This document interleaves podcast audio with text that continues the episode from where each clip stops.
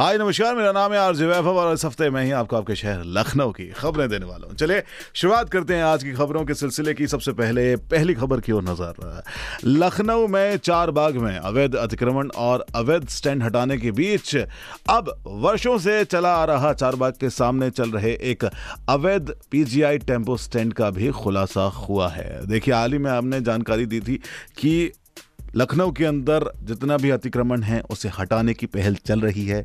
प्रशासन अपना काम कर रहा है अलग अलग जगहों से, चाहे फिर अमीनाबाद हो, चारबाग हो मिठाई वाला चौराहा हो, यहाँ से हटाए जा रहे हैं अतिक्रमण। इसी बीच जब सामने एक अवैध टेंपो स्टैंड सामने आया तो उसको भी हटाने की कार्रवाई शुरू की गई। जी हाँ आर कार्यालय में भी चारबाग के मुख्य स्टेशन के सामने से पीजीआई के लिए कोई भी परमिट टेंपो संचालकों के लिए नहीं दिया गया था। तो अब इसके चलते हुए वहाँ से स्टेशन को हटाने की बात की गई है एंड उसे एक बार फिर से चेक करने की बात भी की गई है।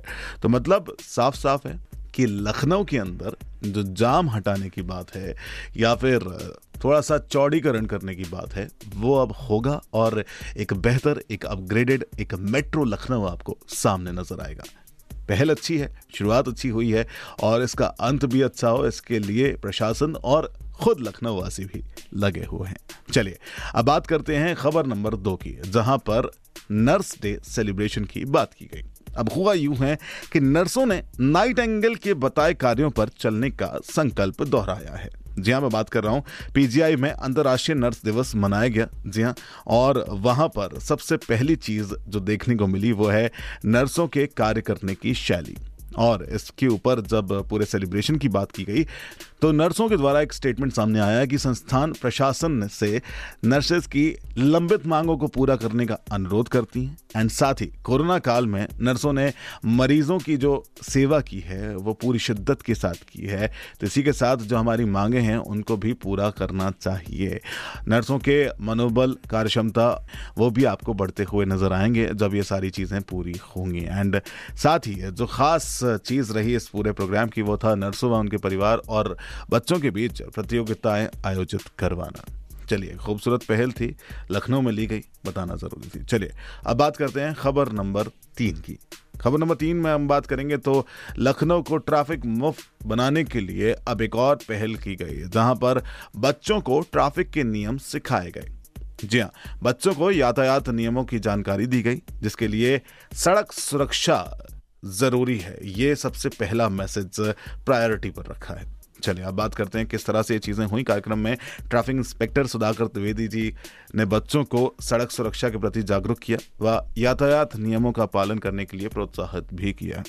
अगर आप बात करेंगे किस तरह से चीज़ें आगे आई हैं तो प्रश्न उत्तर प्रतियोगिता रखी गई, जिसके बाद सर्टिफिकेशन भी दिया गया एंड बच्चों की सराहना भी की गई। सबसे पहली चीज़ ये है कि बच्चों को बताया गया कि आपके पेरेंट्स भी हर एक नियमों का पालन करें और कहते हैं कि सबसे ज़्यादा समझ तब आती है जब छोटों से समझाइश दी जाए। तो यही एक तरीका था और इसके बाद पुरस्कार वितरण भी किया गया।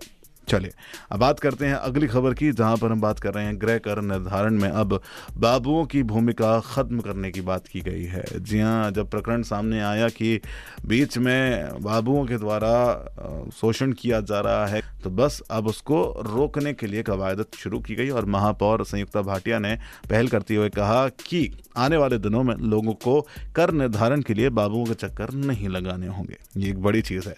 और इसी के साथ मेयर ने कहा कि निर्धारण निर्धारण टैक्स रिविजन म्यूटेशन सहित अन्य सेवाओं को ऑनलाइन कराया जाएगा। टैक्स में बदलाव और रिविजन करना बार बार बिल देना अलग अलग बार से रिवाइज करके बिल देने संबंधित प्रक्रियाओं को बंद किया जाएगा। और सिंगल विंडो सिस्टम लागू करते हुए एक घर, एक बिल की व्यवस्था ऑनलाइन लागू की जाएगी।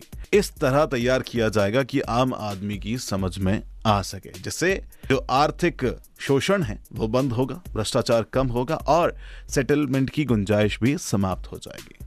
चलिए तो ये थी कुछ खबरें जो मैंने प्राप्त की हैं प्रदेश के नंबर वन अखबार, हिंदुस्तान अखबार से। अगर आपका कोई सवाल है तो ज़रूर पूछिए। हमारा सोशल मीडिया हैंडल अवेलेबल है at the rate H T smart cast और ऐसे ही पॉडकास्ट सुनने के लिए आप लॉग इन कर सकते हैं W W W dot H T smart cast dot com पर। मेरा नाम है वैभव।